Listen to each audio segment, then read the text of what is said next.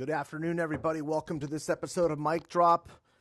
This is our regularly scheduled call in show where you can get the latest and greatest on everything that's happening with the midterms and the most recent developments on what's happening on all things campaign 2020.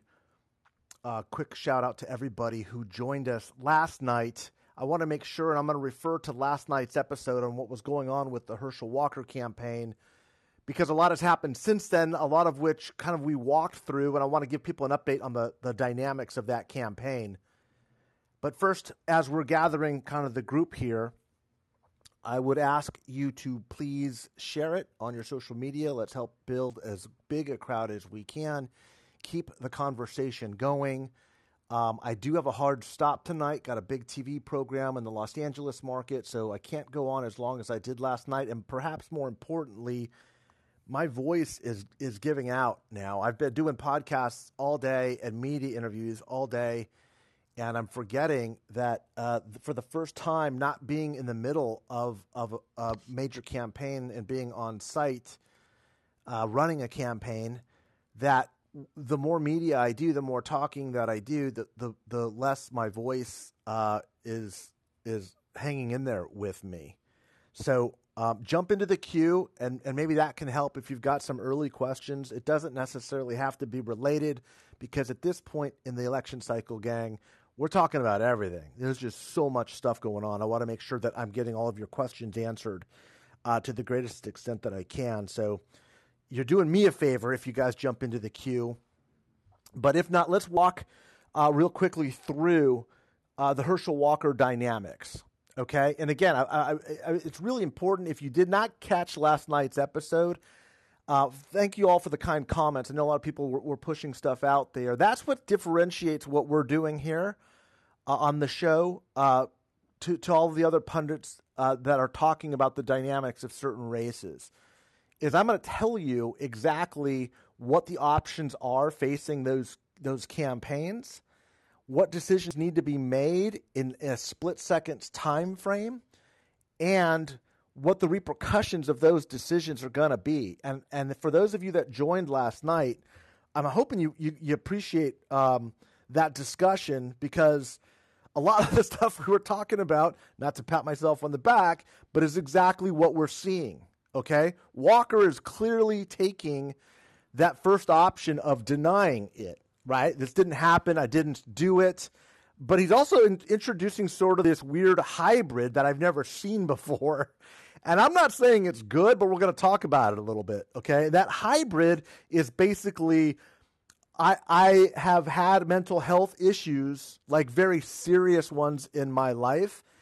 And I'm not denying that I paid for this abortion, and I'm not acknowledging that I paid for this abortion. I'm saying mentally I'm not capable of knowing the difference between whether I did or whether I did not.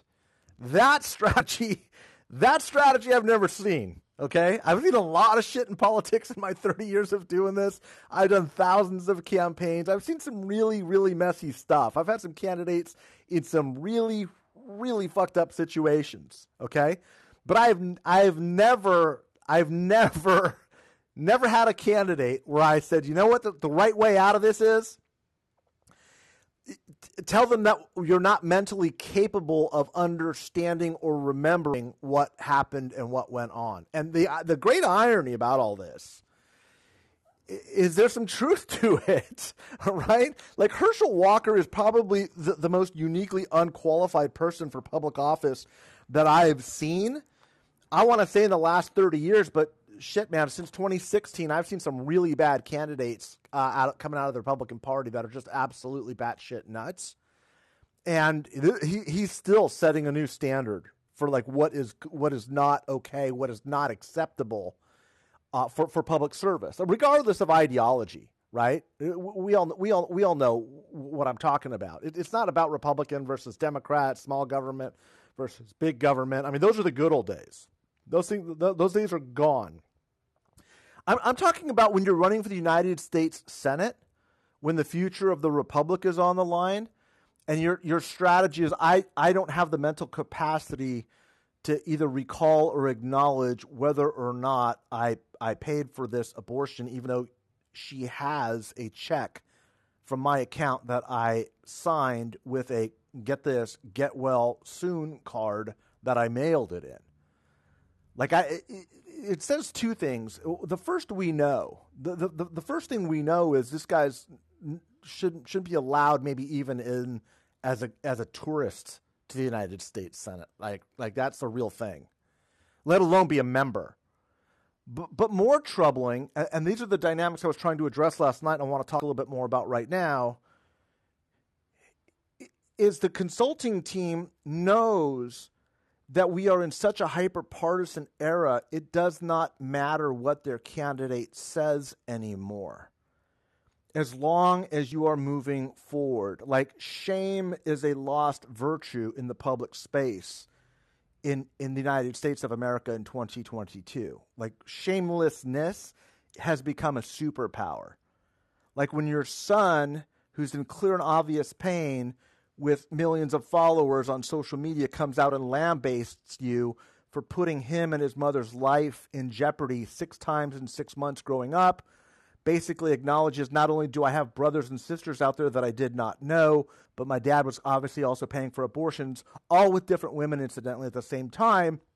And he's the Christian conservative in the race in Georgia and and and there's no there's no shame. There's no like okay i got caught and i'm sorry and and i'm out for the better of society the better uh, for the union the better for the republican party the better for my son for my family right? Like that's that's gone. Those days are gone. That it's a lost it's a lost part of of the american fabric at least until we hopefully reclaim it some sometime in the distant future. It ain't coming soon folks. It's not coming soon but I, that, that's the dynamic I want to talk about. Because remember, I, I, I was saying it's going to be one of these three strategies. He's either going to deny it, or he's going to deny it and say it wasn't that important, it's not that big of a deal. And the third would be um, I, I, I did it, I'm acknowledging it, and I, I'm sorry, and I will never do it again. It never occurred to me that there was a fourth option, which is I'm not saying I did it or I didn't do it. I'm saying I don't have the mental capacity to to to know. like I, I like I, that's a, that's a whole different level of shamelessness. And by the way, it came out. This came out on an ad. What I'm referring to is the ad that the Herschel Walker campaign released. So if you don't if you don't know what I'm talking about, go find it on social media. You can just search, you know, Herschel Walker ad on on Twitter in your search bar on Twitter, and you're going to find this ad. It's it's him straight to camera referring to the fact, you know, he opens it up basically by saying, You all know that I've had mental health issues. I've written a book about it. Uh, right? And, and then pivots to, you know, this is the this is the satanic elements of the Democratic Party and the Washington establishment and the media and the leftist commies who want to take over um, America. Right? That's that's that's the real enemy. That's what we're talking about here. That's the real problem. Now, what I also said was you can expect one of two things. You can either expect a, a, significant hemorrhaging in the Republican base, and I said a six, seven, maybe eight point swing down. Or, and don't be surprised by this, remember I cautioned, you could see a, a Republican rallying around the flag effect where his, his support levels actually go up two or three points right? Okay, this is last night we're talking about this. So what happened? And again, I said it's going to be 72 hours before we see a poll, but to their credit, one of the local television stations in Atlanta did a quick benchmark survey right in the middle of the explosion. Now, now, a quick quick caveat on that. Polling in the middle of a crisis like this doesn't give you a really good sense of the public reaction to the event other than here we go again. You've heard, heard from Mike Madrid say this over and over again. Other than movement, is it moving down or is it moving up? Right? Don't be concerned with the how much. Be concerned with the direction. That's actually going to be. I'm going to put that on my business card. Remind me of that later, guys. Okay? Because Tom Tom Bonier you know, used this term today, and I love it. The, the polar coaster that we're all on. Everybody looking at polls, trying to discern what it all means is the stuff that gets you guys all freaked out. Understandably, I get it. I'm not not being a judgy here. And then that those are most of the questions that I get always in the last month of a campaign. I get it. I get it. And that's why I try to caution you guys and say if you're going to follow the polls, maybe look at the averages. Never, ever, ever read too much into a survey because as political professionals, we don't do. We don't look at the polls to look at where the horse race numbers at. We're looking for movement. We're looking for momentum. Okay, that does change a little bit as we get closer, and we're getting pretty close to that that time period because movement is only going to tell us so much as fewer and fewer voters show uh, cast a ballot. Incidentally, over 250,000 Americans have already voted, have cast their ballots. Okay, so people vote, voting voting is here, right? We, we have this mythical notion of election day. It's really election month, and it, it's begun. And every day as we get closer, fewer and fewer of the voting universe are going to be casting ballots. So all of these effects, all of these dynamics have a real life impact. When people talk about an October surprise, in the old days, you would drop your biggest bomb seven days before an election and you would hope that that bomb was bigger than your opponent's. That's not the way it works anymore. And it's why I mentioned last night the fact that this story broke on October 4 was a big, big, big deal. Because depending on the momentum, the movement, the shift of public opinion, is going to dictate when the, D, the, the, the Democratic Senatorial Committee or the Warnock campaign or the DCCC, whoever has the bag of tricks, whoever spent the money in the Oppo file is going to fire the next weapon at this guy. And and and and I, I got to tell you, I can't. A perfectly executed Oppo drop is a is a uh, and I and I I feel bad saying this because it it does reveal kind of a dark part of my soul here, but a perfectly executed Oppo dump is is a, a it, it it requires a very cool head. It requires a very methodical understanding of political shifts in opinion, and it also requires a very keen insight into how damaging or devastating the information that you have is compared to all the other arrows you have in your quiver. Now, this is the stuff where I've got to, you know, call mom and ask forgiveness and say, I, I should have been a doctor or something, mom, because uh, yeah, this is what your son has become really good at, right? This is you're like master of the of the dark arts here. But th- this is this is where the Warnock campaign especially has to be smart now. Okay, Herschel Walker is a standing eight count. That that campaign is an absolute crisis mode. Okay, dude took a haymaker to the jaw and he's stunned. He doesn't know where he's at right now. That campaign doesn't know exactly where they're at.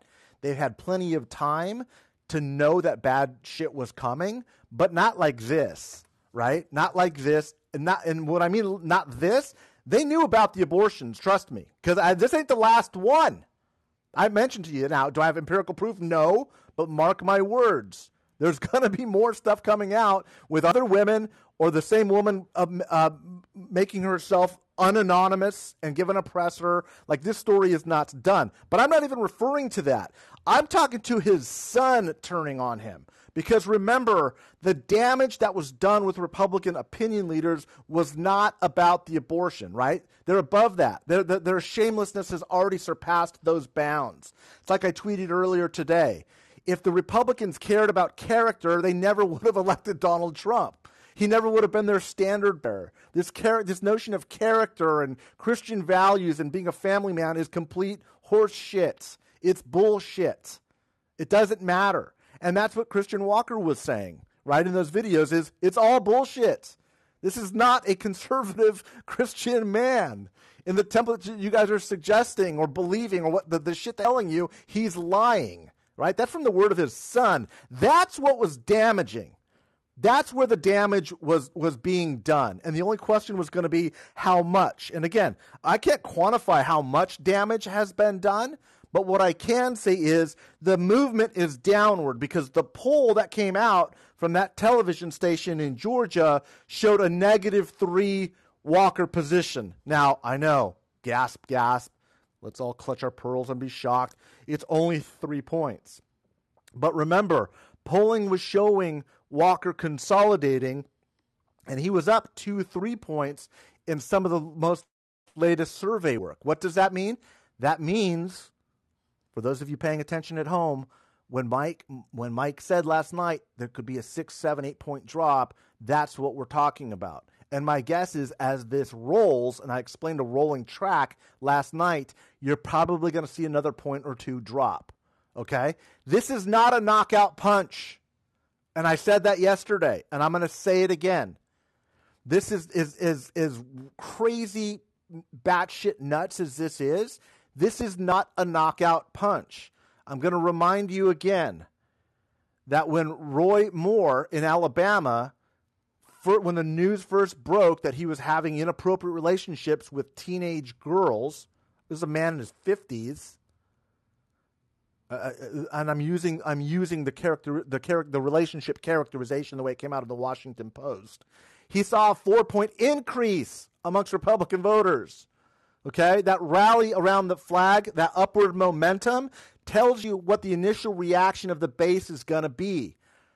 That's what you're looking for in these moments, in the first 24, 48 hours when it's really fresh, okay? That's what a professional's looking for. He's not looking to see if this is a knockout punch either way. There's still 30 days. There's a lot that's going to happen, not only in this race, but a lot that's going to happen nationally and internationally to affect this race, okay? Every day there's going to be a ton of, of media and messaging, both paid and from reporting, that is going to affect the dynamics of the race. I'm telling you the way a political professional who's in charge of arguably the most US, important U.S. Senate seat in the country right now is thinking about this race. And you cannot panic on either side. If you start to panic now and freak out now, you're, you're, you're over your skis. You, you, you, this, this race is going to get crazier, okay? So as tough as it would be to be in that position, and take a moment and think about how the, the, the stress you're under as a political professional, you got to get it right, damn right, during some crazy ass externalities that you could never account for. Okay? And these are top level guys on both the right and the left. I don't know who the campaign managers are for Warnock, and I don't know who the campaign manager is for Walker, but I'm going to tell you what, they're probably the top 10 on site guys in either party in the entire country. These guys know what the fuck they're doing. Okay? So the decision, the decision that Walker's campaign made, and I don't think it was the right one, but again, I've, I've never seen somebody claim insanity. Like you see that in court. I've never seen that. I've never seen an insanity plea in, in the middle of a fucking U.S. Senate race. Like I just, I've never seen it.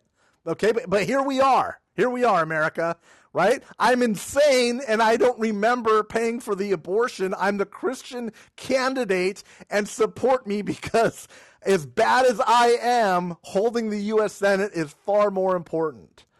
That's that is the question before Georgia voters, and who's going to make that determination are my favorite demographic, which I've been talking to you guys about for the past few years. It's college educated white Republican women in the burbs, in Gwinnett County, in DeKalb County, right? It's in the collar counties around Atlanta. This is where I was spending millions uh, on the Lincoln Project, moving these voters towards Joe Biden. That's what got us there in Georgia.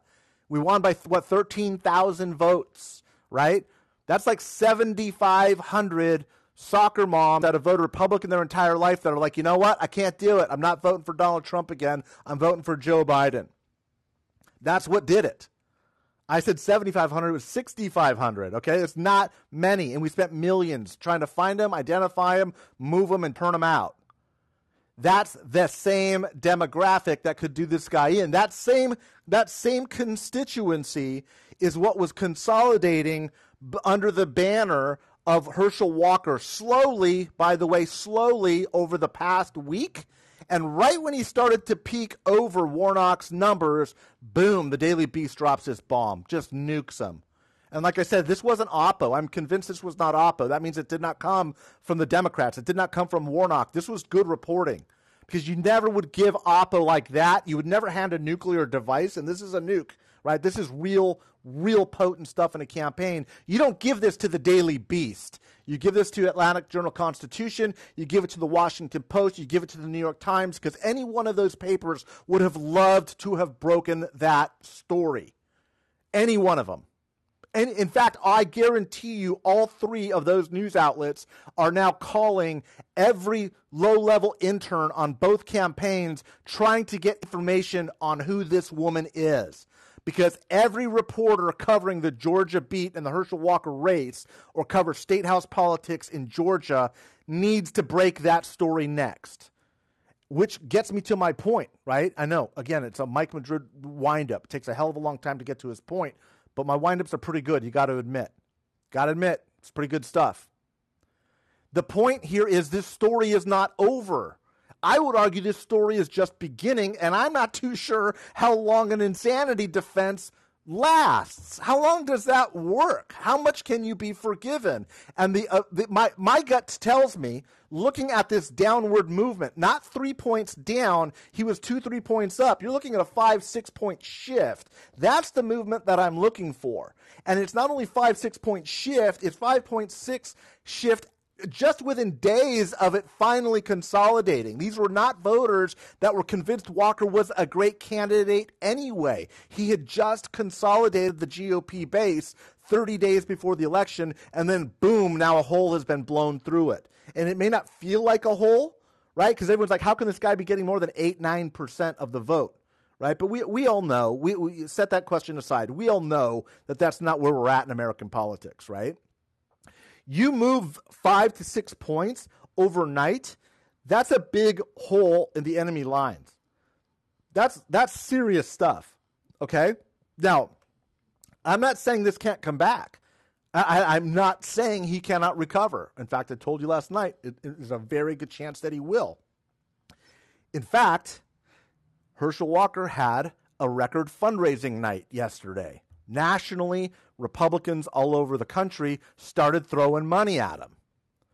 Right? And I don't want to get too deep into the psychology of that because, my God, that, I mean, you know, I, I we're not going to go there. Okay? If you got questions about it, I'm jumping into the queue and I guess we can go there. I'm not going to go there on my own. But what I am going to say is the fact that Georgia voters moved five to six points last night, that we're going to get fresh polling in the next two or three days from a from a from a full benchmark survey to see what the damage looks like is in contrast to what the national Republicans are seeing, which is the national Republicans are throwing money at them. Georgia Republicans are saying, "Man, I I knew something wasn't right about this guy, and damn it, this story reaffirms it. I, I it took me a few weeks to come to, to get comfortable with supporting him. I no longer do." Okay. The question now becomes with the insanity defense that, that Walker has put up. I love saying that. It's just hilarious. Uh, just because it's so absurd. I would, I, I, if somebody was saying, "What's the most absurd strategy you could come up with?" Like I couldn't think of that. That that's just how nuts this is. But but that, but that that's what they're trying to do. That's what the campaign's trying to do.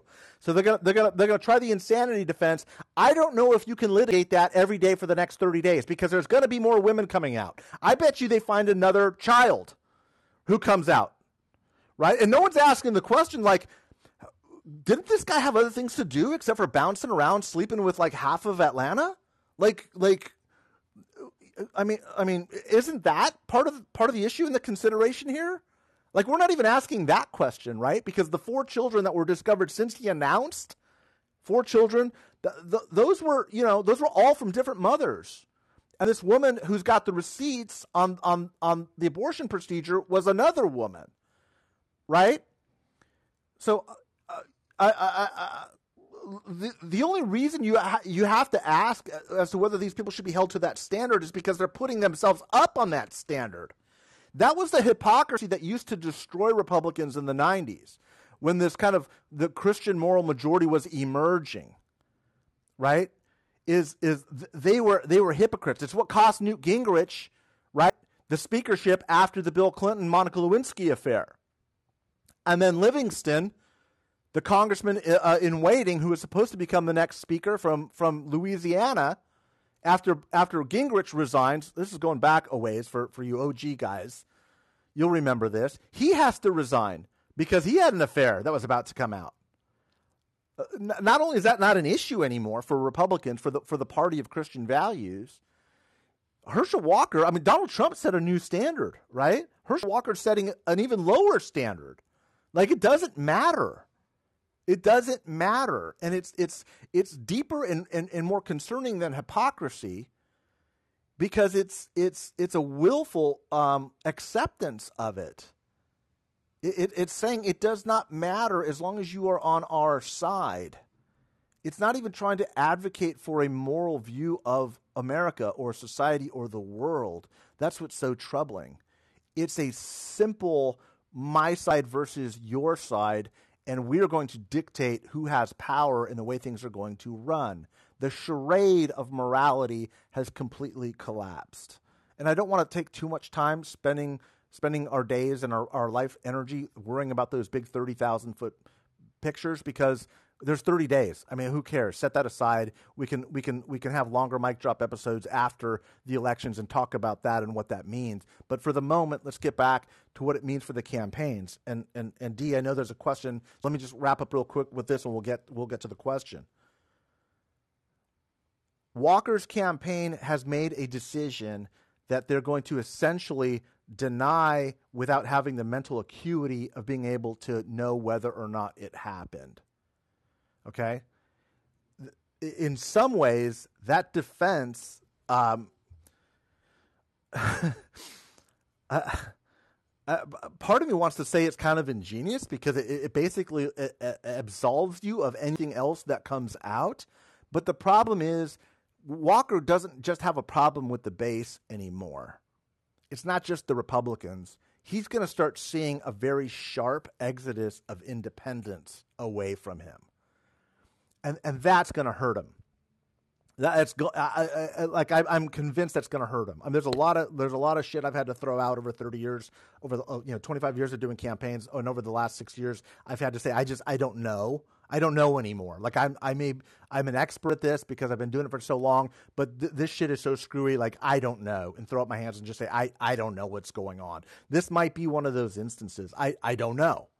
I, I don't think so. I think that that's still, and this downward trajectory leads me to believe that that is still the case.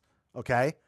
I think Walker's not done yet. I think he's a standing eight count. I think he can recover, but I am also equally convinced that the next round, the next barrage, and it's not one, it's not two, it's probably three or four major episodes are coming for this guy. Those will be the knockouts. Those will be the knockouts. One quick thing, one last quick point, and then I'm going to get to D. That same survey last night that was taken covering uh, uh, Walker's five, six point slide also showed Kemp losing a couple of points. That is in contrast to what I said last night. What I said was I believe that Kemp could actually benefit from it. And, and he may yet. I mean, I don't know. But the initial read is it's a blow to the Republicans across the board not deadly at all. Certainly not deadly, but in terms of movement during a critical, critical phase of the campaign, this is not what you, what you want if you are Herschel Walker, of course, and it's not even what you want if you are Brian Kemp. So with that, D, I'm going to go ahead and bring you up. Give me a quick second. The app is thinking about it. It's choking a little bit. We'll start jumping into questions. D. Hey, how's it going, Mike? Unmute. Uh, good. Good. how are you? First of all, I uh, wanted to say that um, I'm a lot more, I would say, bearish on Democrat Senate chances than uh, than um, than I guess most people um, as a Democrat because uh-huh. tell me why. Well, yeah. there are a couple things. Um, I'm in like the uh, kind of Lehigh Valley area of Pennsylvania, I saw I've seen Fetterman's numbers around um, from a Telemundo poll where he was only winning, I think, uh-huh. Latinos uh-huh. by 18 points, and Shapiro was winning yep. by 36. Yeah. So that's concerning. I, yep. you know, I'm not that confident about Fetterman. I'm not that confident about the Arizona ticket because Hobbs is weak and um, um, and then Kelly is not as strong as I thought. And then Georgia, um, I think this is actually a break for for Walker because or for Warnock because I have a buddy that you know he volunteers and stuff, and he said that he hasn't felt that he hasn't felt that the Warnock campaign has gone harder against Walker about that stuff just because in his opinion, he, there there are a lot of like white progressives that run the campaign, and they don't want to like Yeah. They don't want to lean into the racial stuff. And I'm like, that makes no sense because if you have two black candidates running against each other, it's not like he Warnock's a white man. If you have two black candidates running against each other, then you can kind of do the whole like, you know, just like Yeah. if you have two Latino candidates running against each other, you can kind of maybe get away and feel better about like if there's, you know, something that you really wouldn't want to touch and be the white, you know, racist person. So I actually think that um, Warnock's campaign has not hit Walker as hard just because of that perception. Oh, we don't want to be the campaign that's talking about fatherless children and all that. And Yeah. I've just I've just seen that from and I've heard that for a bit. Well, let me just say this, and th- I mean, great observations. Uh, I want to I want to touch on everything that you said here, especially the uh, the the Telemundo poll in Pennsylvania. I want to get to that because that's really important. But set that aside for a second. Let me let me let me speak to the the Warnock dynamics, and and I am I'm going to say this again, and I think this is why a lot of people. Uh, on this call, probably follow me and listen to kind of what I say because of my work on the Lincoln Project. Dee's bringing up uh, something that is really, really, really true. Republicans and Democrats, we fight differently.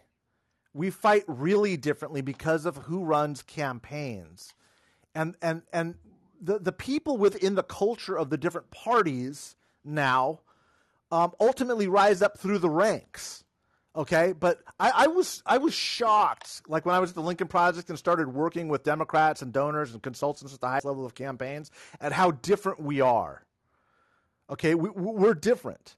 Like if I it, re- Republicans, we're we're very comfortable taking the charge and command of the battlefield and setting the frames of the debates. Democrats, I'm not saying that they, they aren't, but they, they're, they're much more reticent. First of all, they still believe that like if you have the best policy ideas, you're, you're going to win, and that's that's something that as Republicans we're just like that's adorable, that is really cute, right? Because we, we don't we don't we're not going to allow you to to pigeonhole us into into issues that we're not going to win on. So why would we have a policy debate, especially now that the Republican Party doesn't stand for anything that a majority of most people believe in? Like why would we allow that? We're, we're not gonna. We're gonna set the frame of the debate. Now, I I I I, do have a, a a and I know what you were saying, right? But I, I, I will never and have never leaned into the racial aspects of a race the way a lot of Republican consultants have, incidentally. I've not only never done that, I would never do that. And I'm not suggesting that you are saying that, but if anybody was unclear on that, that's I don't think that that's what you're suggesting. What you're No, saying, no, no, what, yeah, what you're, what saying you, yeah, what you're saying is you, you can't attack a black candidate because of uh, it, it's there's a racial sensitivity to that, and there's there's truth to that. I ex- I agree with I know that I just wanted to clarify that so everybody knows what you're saying because I understood what you were saying, And I'm but black I, I do for, want I'm black for, for just for just for reference. So I wouldn't want racial Yeah. but I know Yeah. sometimes that white progressives can be sensitive to that. Exactly. Okay, well that's good. That's helpful. So so let's understand that uh, being aggressive on issues and fighting kind of rough and tumble in the way American politics is doesn't doesn't necessarily I mean, look, the, the, we all know racism when we see it, right? It's like pornography. You can't exactly Right. explain it, but you know it when you see it. You can throw a, a you know a, a, a haymaker at somebody and hit him in the face and have it not be racist, right? We can do that, and that that's the reticence that I think a lot of white progressives do have. And I will tell you what, there is no reticence amongst Republicans to throw that that right hook. Not none. None. And, and and that's why so many races turn out like a street fight. If you're in a street fight and you pull your punches, good chance you're going to get your ass kicked because it's a street fight. And if you don't treat it like a street fight, you, you, it's going to end up with you on the short end of that stick. You can't bring your policy handbook to a street fight. And, and, and so we are different. Now, let me talk about Pennsylvania real quick because uh, the, the Telemundo poll was fascinating, and I'm glad you, you brought it up. I have never seen, and there's probably no American alive today that has seen and analyzed more Hispanic polls than Mike Madrid. Okay? I have never seen a poll like Telemundo's that I saw with the wide variations. First of all, you're exactly right. The, the, the, the, the disparity between Fetterman and Shapiro should not exist in the same demographic. any demographic. You also Oz is at 35% against Fetterman. Okay? Yeah. That is a high that is a high number.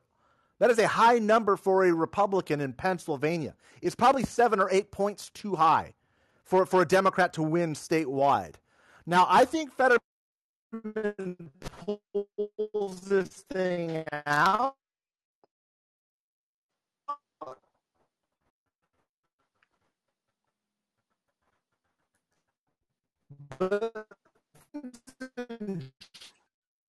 trouble. And I was not saying this six weeks ago. Fetterman is in trouble, and I'm going to tell you why. There's two reasons why. The first is the crime talking about this enough, and Democrats are afraid to address it, and I understand why. The stroke hurt Fetterman. He's not okay. Let me say that again. Uh, you know, hate mail me all you want. You know, do whatever you want. John Fetterman is still recovering from that stroke. If you watch his appearances, he's not 100%. He, and I'm not, I'm not, I'm not about using both hands. And, and you all know I've been involved in that, right? We're, I cut that out at the Lincoln Project. I'm not afraid to throw that at somebody. That's not what I'm saying. What I'm saying is there's something wrong with John Fetterman. He's going to get better. Anybody who's lived through somebody who's had a stroke, over time it will get better. His physicians say it will get better. But this man's under an enormous amount of stress, and his body, his brain was not getting enough oxygen, right? Like that's not he, he's not all right. He's better, but you could see the rise of Oz, of Oz, the decline in Fetterman in the polling directly commensurate to his public appearances. I'll say it. I'm not afraid to say it. A lot of people are bothered by that. Too fucking bad. The stakes are too high. He's got trouble, and they need to invest in there and put Pennsylvania to bed. I think he will win. I think Shapiro's strong enough to carry him. I think Oz can be pushed out of the of the uh, moderate zone enough to let Fetterman win that race, but it's a lot closer than it should be. A lot closer. And it's the opposite. It's the opposite of what people say because I'm on the ground and I see like, like even I've driven through rural PA and you see Mastriano signs. Yeah. You see uh, Fetterman signs kind of more in Trump country. You see a lot of Shapiro signs, but you barely see any Dr. Oz sign, Oz Yeah. signs. So so to me, the other thing too, I think with Josh Shapiro is, and I don't know how much research you probably could speak to this more. Is I've just gotten barraged with his ads, and even if his um, even the ads that are in English, because he has some Spanish ads, but even the ads that are in English, you can tell like just based on the um, I guess accent or tone of how someone's talking. Like it's it's cl- very clearly like a someone who's Hispanic speaking in the ads and talking about like local community issues just based on their accent. And I haven't seen any like Spanish or even really black outreach ads from Fetterman. Like I, I I've seen just mostly like Mhm. trolling about Dr. Oz, and I think that I wonder if the initial shock of the the trolling has worn off because Shapiro's Shapiro's favorables are like really good too. Like they're like twenty points above water. I think you've characterized it very accurately. I, I did saw Chuck Rocha sent me an ad that went up. I don't know who put it in into the Philadelphia uh, m- media market. I'll try and post the ad. It's an ad with a black woman at a kitchen table.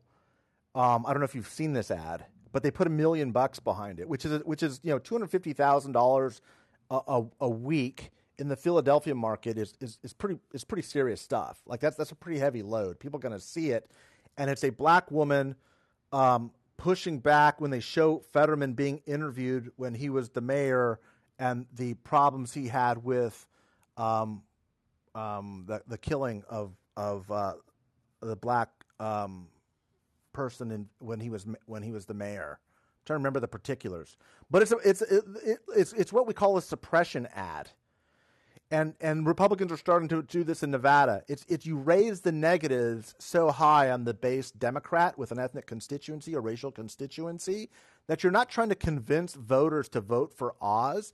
You're just trying to lower turnout. You're trying to you're just trying to have people go, well, I, I ain't going to vote for the Republican, but I'm not going to vote for that guy Fetterman either. That had you know that was turning turning the other way when when a black man was killed by white police officers uh, when when he was the mayor. Like that's the aim. That's the goal. That's not a persuasion ad. That's a,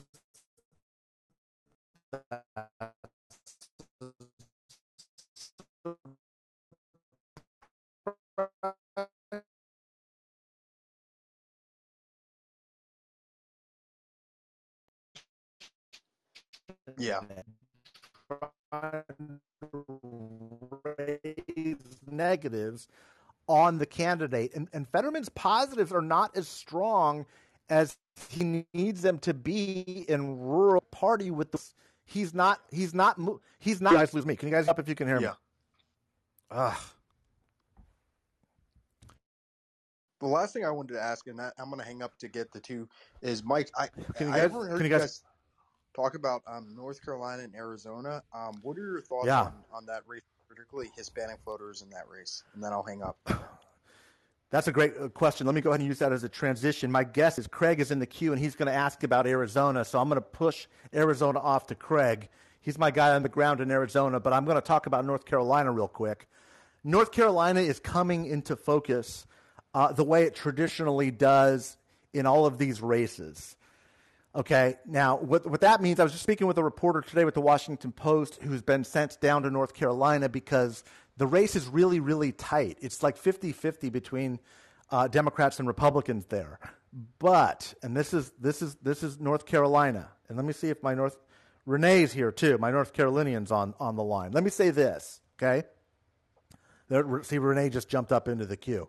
She's got something to say about North Carolina. Let me say about this, and then I'll jump into both states with my with my experts on the ground about it.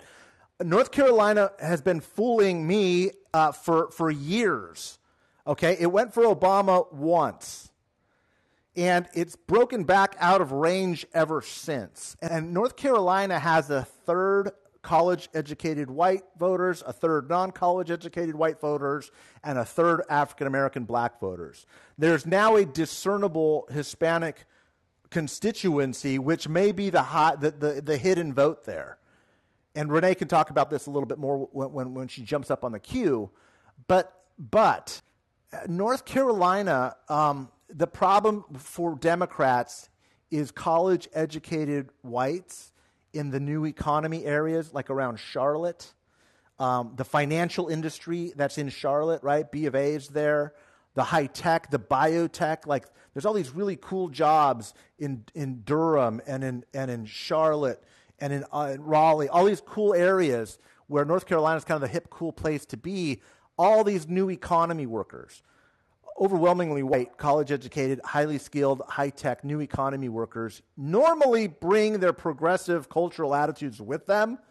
There's something in the water with North Carolina where these folks get there and they're like, "Oh, nah, I don't, I don't think so. I'm just, I, I, I'm kind of, I'm kind of feeling this Southern thing, I'm kind of vote like an old Southerner. And I hate, I hate to put it that way, but it's the one state that confounds me regularly. I, this was.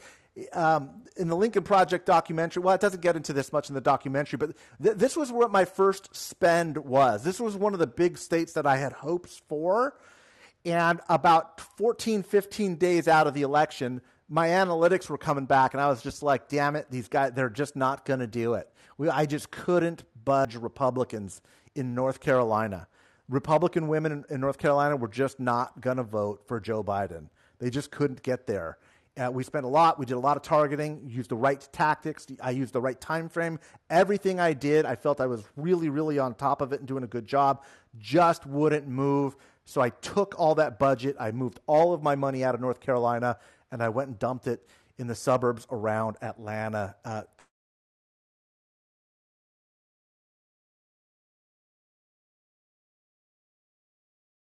early warnings were probably more accurate than what I was feeling at the time. I, I still think we're going to have a good a good outcome in um, the Kelly race.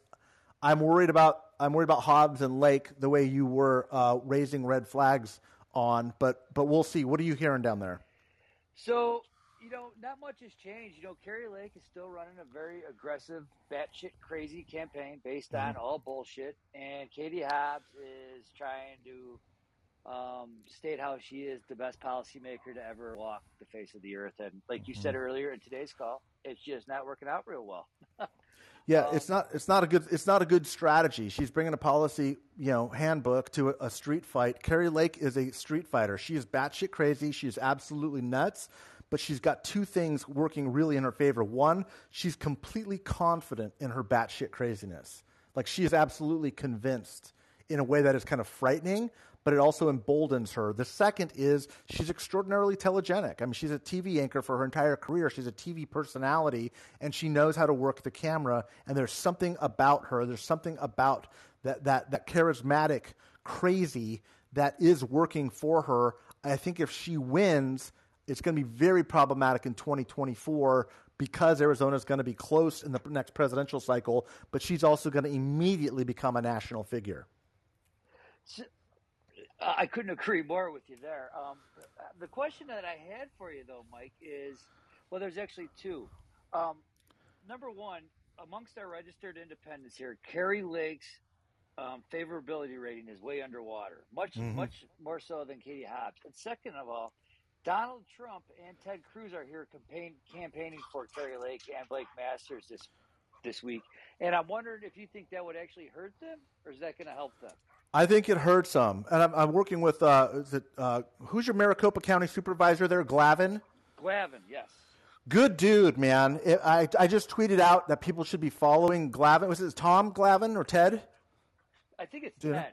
Yeah, Ted Galvin, um, Republican county supervisor, Maricopa. This guy's pushing back on the crazy right on ground zero. Like he's defending the Maricopa County County Clerk Recorder's Office uh, as a Republican, burning his own career down for truth. So if you're not following uh, Mr. Galvin, make sure that you do and amplify his voice because he's needed down there. He needs the support. He actually let me know that uh, Trump and company, the Crazy Circus, was coming to town to see if we couldn't do something to help out.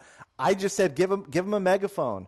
Uh, but w- w- and for the reason what that you just outlined, which is she's not breaking well with independents.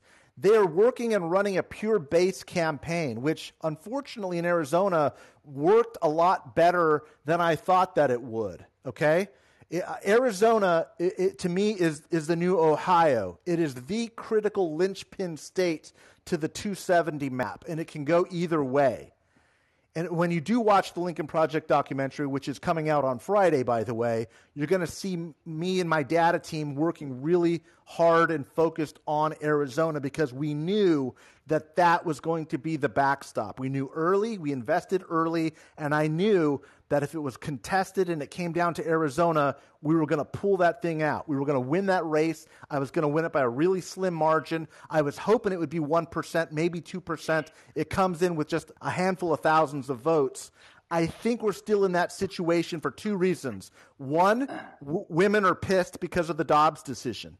And there's gonna that's gonna break off just a couple of percentage points of the Republican base that you need, and you're gonna get a 75-25 split with the Latino voter with Hispanics in Arizona. That's going to hold. It's one of the places where the rightward shift with Hispanics is not happening.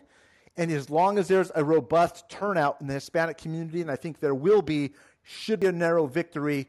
Um, Kelly should be winning by five. I think he probably wins by two or three. We're going to see between Hobbs and Lake.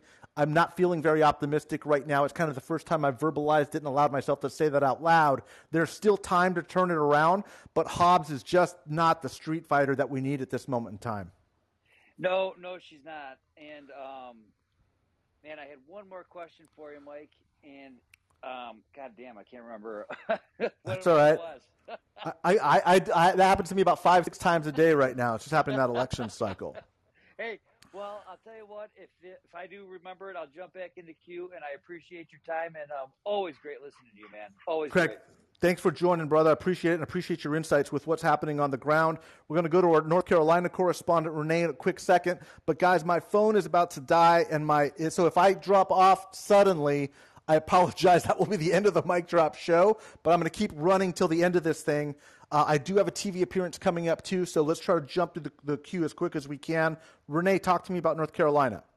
Okay. Um, one of the things that I did this weekend was I, I did a bunch of canvassing in District 13. Mm-hmm. Um, District 13 kind of gives you a feel for the right side of Greensboro and the left side of Raleigh because mm-hmm. it it basically well they carved it up to include a third of Greensboro, but it covers that span from city to city. So it kind of gives you um, a decent kind of feeling about where the middle lies. Um, and the response this year was a lot different than it was two years ago. Um, I didn't get, uh, you know, told to fuck off nearly as much. Um, uh-huh. You know, I didn't get nearly as many doors slammed in my face. I got a lot more positive responses. Mm-hmm. Um, and that is a Republican lean area. Mm-hmm. Um, I, you know, for me, that's a, a good um, gauge of where we're at is that particular district.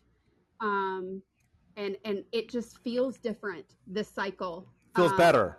It, it definitely does. And, you know, um, I know that's not, it, it's not definitive, but I, no, I that's mean, help. That's helpful. It's as good a data as anything else that's out there. Like I said, at this point in the race, the polls, watching the polls is just going to drive you mad. And, yeah. and, and you have to take every bit of evidence now with a grain of salt because for every poll you see with your candidate up, you're going to see another poll the same day with your candidates down. It's just the nature of what they of what happens at this point in the election cycle. Here's what I want you to do for us, Renee, for the mic drop crew here. Okay. If if you could track North Carolina is the one state that has the earliest voting of any state in the union. Not so this year. Not this year. Is that just presidential? No, we're three days behind Georgia this year. Okay, fine, perfect. That's eh, good. So we'll, we'll, recruit somebody from Georgia to Georgia. But when you guys start your early ballot, if you could report back to us, to the crew here, on what the break is between Republicans and Democrats, that would be really helpful. Now, remember, remember, there's going to be more Republican vote on the day of because Trump has convinced people that somehow voting by mail is fraudulent or some nonsense. And, and I spent 30 years and hundreds of millions of dollars educating Republicans and training Republicans to vote by mail. And, and, and, and the orange, you know, the fat sloppy yam. Yeah, comes in and he, he somehow, you know, with, with, with his weird magic he has over these people in the cult, he convinces them that, that somehow now this is evil and it's hurt them. It's hurt Republicans quantifiably. It's just it's just bad strategy. All of the Republican consultants, by the way, around him were saying, "What are you doing? You're going to kill the candidates down down ballot," and that's essentially what he's done. But my point is, if you could report back and let us know what the data is looking like on the on the uh, partisan break and the number of the ballots that are coming in, it may tell us a little bit something about turnout and it may tell us a little bit something about enthusiasm. Regardless, it's an interesting data point that I think would be unique to kind of share with the crew. That be work? Okay. Would that work for you? Yeah, I can do that. All right, Renee. Thank you so much. Keep up the right, good can fight. I ask you one more quick question? Sure, sure. What, if any, effect on the election um, will the hurricane have? Well, I mean, if you, that's always these external things like this. We, we never really know. I mean, most of the poll. Look, I've been saying it from the beginning. Florida's a Republican state. Yeah, it's, it just is, and and so you know, I I I I I I've been saying that from the beginning. Whether whether you know Demings loses by two or by seven, I, I don't know. I just I, I don't really believe Florida's a competitive state. I just I have not for a long time, and that, when I was doing Republican races. You know, I, I just I, people always undercounted the Republican swing of that state. Um, uh, so I, I, really, I, go ahead. Sorry. Well, I, I, focused on the Senate race there. I was I'm, I'm looking at um, the AG's race more than anything else. I, I don't think it matters. Uh, you're not going to have look. I get questions on the down ticket races all the time, especially in, in Texas, for example, where you've got a Hispanic woman pro-choice running for AG. Everyone thinks that she's got a much better shot than Beto. Maybe, maybe not. You look at the Republican Lanhee Chen, who's anti-Trump Republican, pro-choice Republican, the most popular candidate where the Republicans have put up on the ballot in 20 years. Will he overperform Brian Dahle, the Republican governor for a candidate here? Yes, he probably will, which means he'll lose by 17 instead of 20. And in Texas, she'll lose by five instead of seven. It's, it's the same thing. Is if you're losing at the top of the ticket, it's very hard to make up for that on a lower constitutional office. A Senate seat is a little bit different. Mike DeWine in Ohio is up 18 points, right? That's a reasonable, rational Republican, old school guy who's not a, you know, hasn't become a, a, a Trump nut, right? He's up 18. Vance, I think Vance probably wins that, even though Ryan is out polling him right now, only because the fundamentals are so strong. Do you know how many people, how many Republicans have to vote for DeWine up top and then vote for a Democrat down ticket? Like, that's a yeah. lot. That's a lot. The chances of that happening in this partisan environment is really, really remote. So I, I don't really look down ticket more than what the partisan break is because that is by far the biggest indicator. Republicans win in Republican states, Democrats win in Democrat states. It's those battlegrounds Georgia, North Carolina, Pennsylvania, Nevada, Arizona.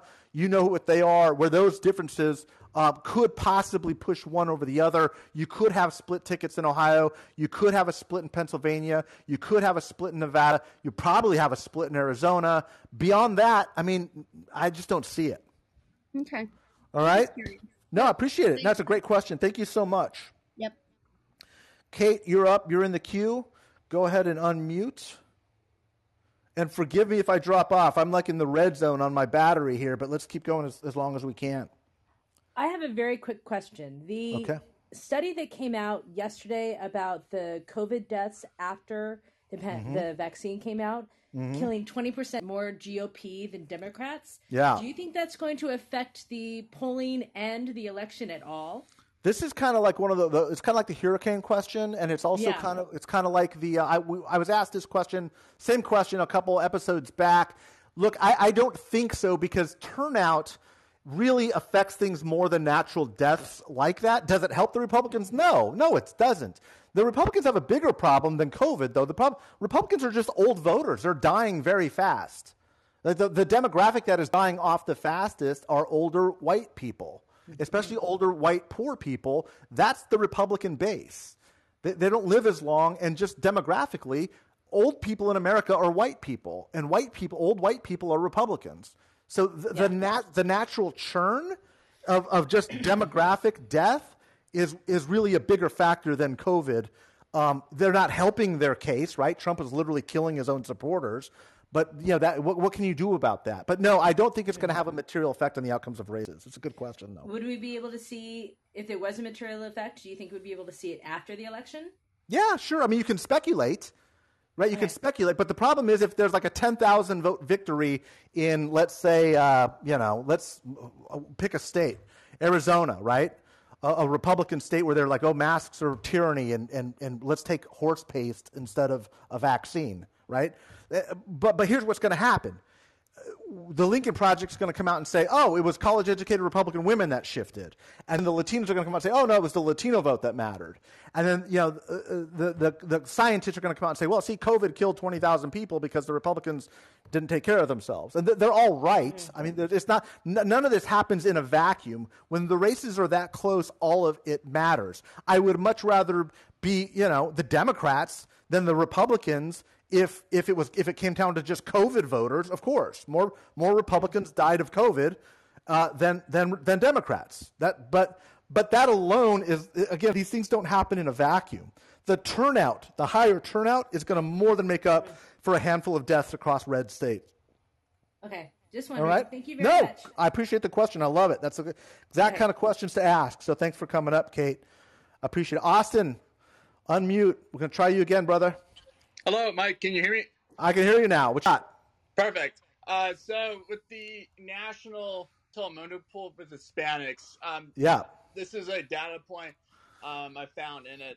So the number of Hispanic voters who rate their interest in the 2022 election as a 10 or 9 is 67% with the mm-hmm. September poll. Interestingly, in September of 2020, it was also 67%, and in September 2018, it was 63%. Now, mm-hmm. uh, this would tell me that we should see a strong turnout of Hispanic voters. You know, it could be record high. Um, it would seem that data point would contradict news stories that Hispanic are not motivated to turn out, such as in Nevada. What's your take on those interest numbers? I, I think you're going to see a record high turnout of Latino voters. But let me let me say let me what I just said right now. Let, let me say it again, just so everybody hears. I think we're going to see a record high turnout of Latino voters. I'm going to say that every election from now to the last election of my life. Why? Math. There's more Latino voters coming online so fast, and non Hispanic whites are dying at a rate that the raw numbers of Hispanics demographically are the, the are, are, it's just math. We're going through a demographic, you know, uh, transition point. So so literally from now for the rest of my life, our lives, there will be a record number of Hispanics turning out. The real question is, are they turning out at a rate that exceeds the marginal movement towards the right that we have seen over the last few election cycles, with 2018 being an exception? That's the question. So they're arguing, not very effectively, I, I would suggest, that just the raw numbers, the raw vote increase of Hispanics overrides the loss of Hispanics to Republicans. There may be something to that, but what I would say in response is that only works in a vacuum. Like to Kate's last question. Yeah, if COVID deaths were the only change that were happening in the electorate and everything else were the same, yeah, it would be impactful. But you know what? Not everything else stays the same. It depends on how many college educated white Republican women in the suburbs shift to the Democrats because of Dobbs. It also depends on how many African American males continue their slight rightward shift. Like everything happens with other pieces happening at the same time. The news on Hispanic voters for Democrats is not good. Okay? It's not it's not devastating.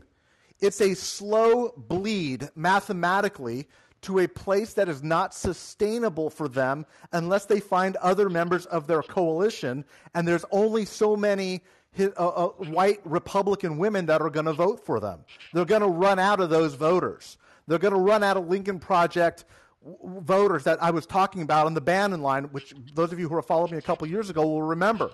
There's just not that many left, and every election cycle, the more they vote for Democrats, the more they're realizing I'm not a Republican anymore, and then they shift and leave. That's good for Democrats, but it also means that they're fishing in a barrel with less fish, and they're losing those fish when they're Hispanic. That's the problem.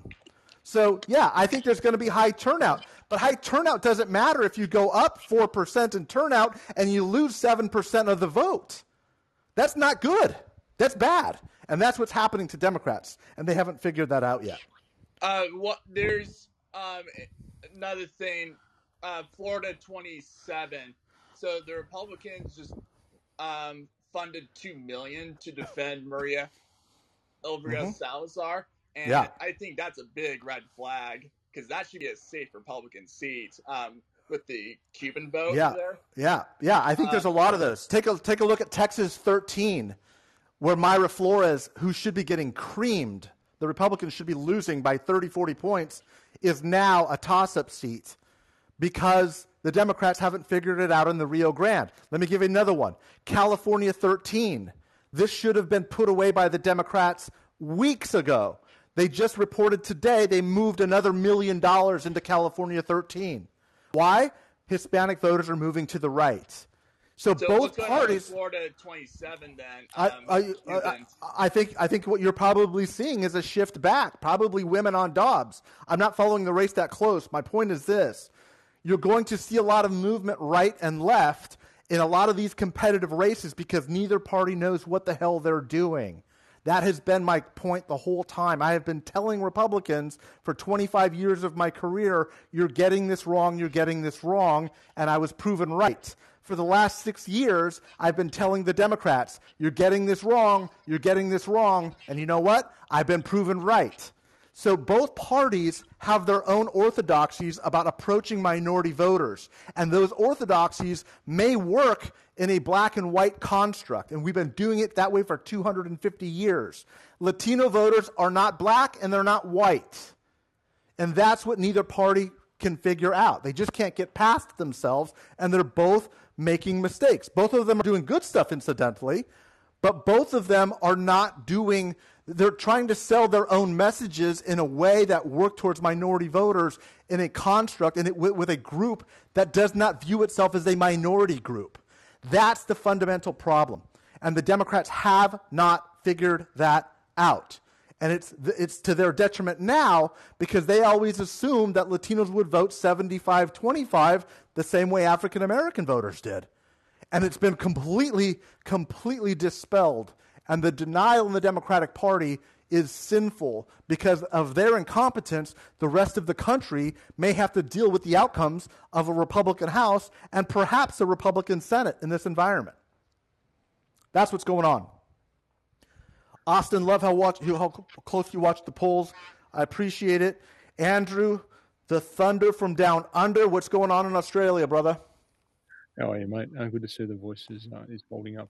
Um, uh, voter suppression yesterday. Would you mind covering that some of our swing states, please?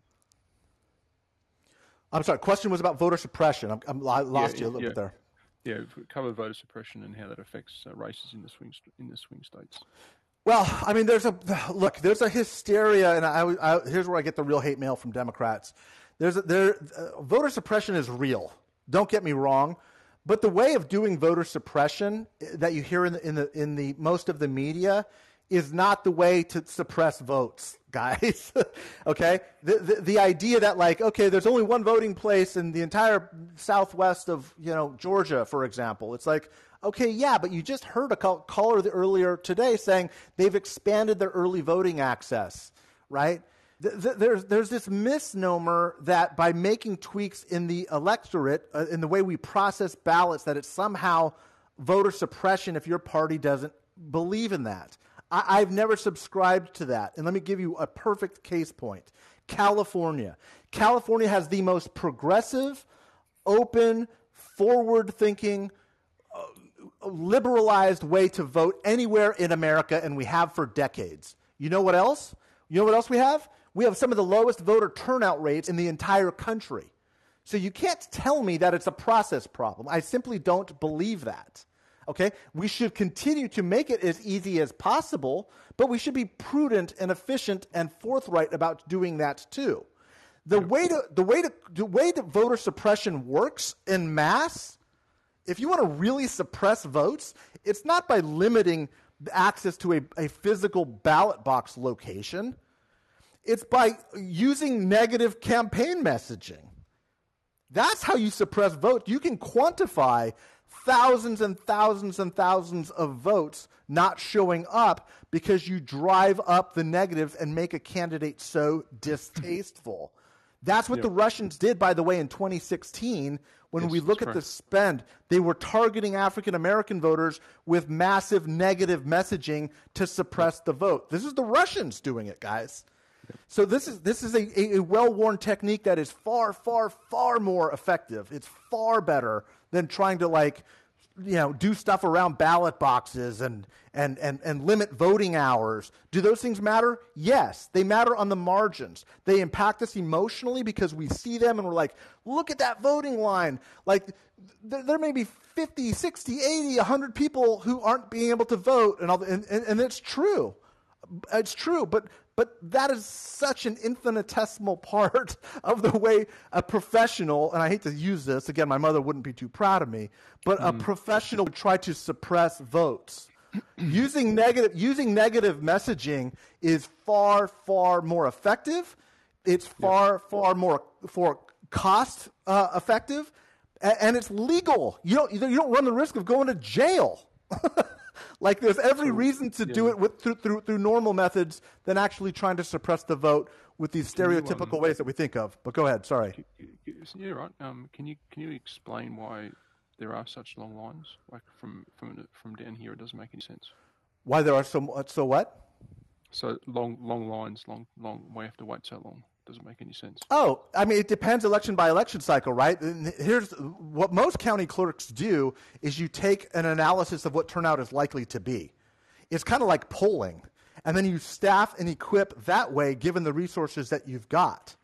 So you could have, and this is also very common, you could have staffing for a, a physical location where nobody shows up, or you've got 15 voters in the whole day. This is very common, by the way. This is not this is not me making uh, you know embellishing. That's very common. And the next campaign cycle, you could have a thousand people show up. All, this is all very true. So how do you how do you how do you plan for that, right? And sometimes the county clerk gets it right, and sometimes the cl- county clerk gets it wrong. And I'm not suggesting that there aren't sometimes nefarious activities. I absolutely yeah. believe I absolutely believe there are. But here's I will say this with with a high degree of confidence. To believe that that is systemic is incorrect. There are examples of that where it does happen and it needs to be addressed and it needs to be stopped. It is also not having a, a, a, a, a marked effect on the outcomes of campaigns. Okay? It is not systemic. It is not a part or, or problematic um, system system wide, either county or statewide. I don't believe that. I do believe we I do believe we need to invest more in making sure that we've got more efficient ways of voting. I've I've spent my career working on those efforts. I believe in that. But I also believe that you ought to be solving for the real problem that exists, and that's not where the problem exists in a meaningful way. Would um would would would uh, Biden have won Georgia in 2020 with the current rules they have now? He he did win in 2020. Would he would, would he have won if it was rerun rerun with the same rules they've changed? Yeah, yeah, yeah, hundred percent. Okay, okay. Yeah, no question. Okay. Yeah, yeah. Cool.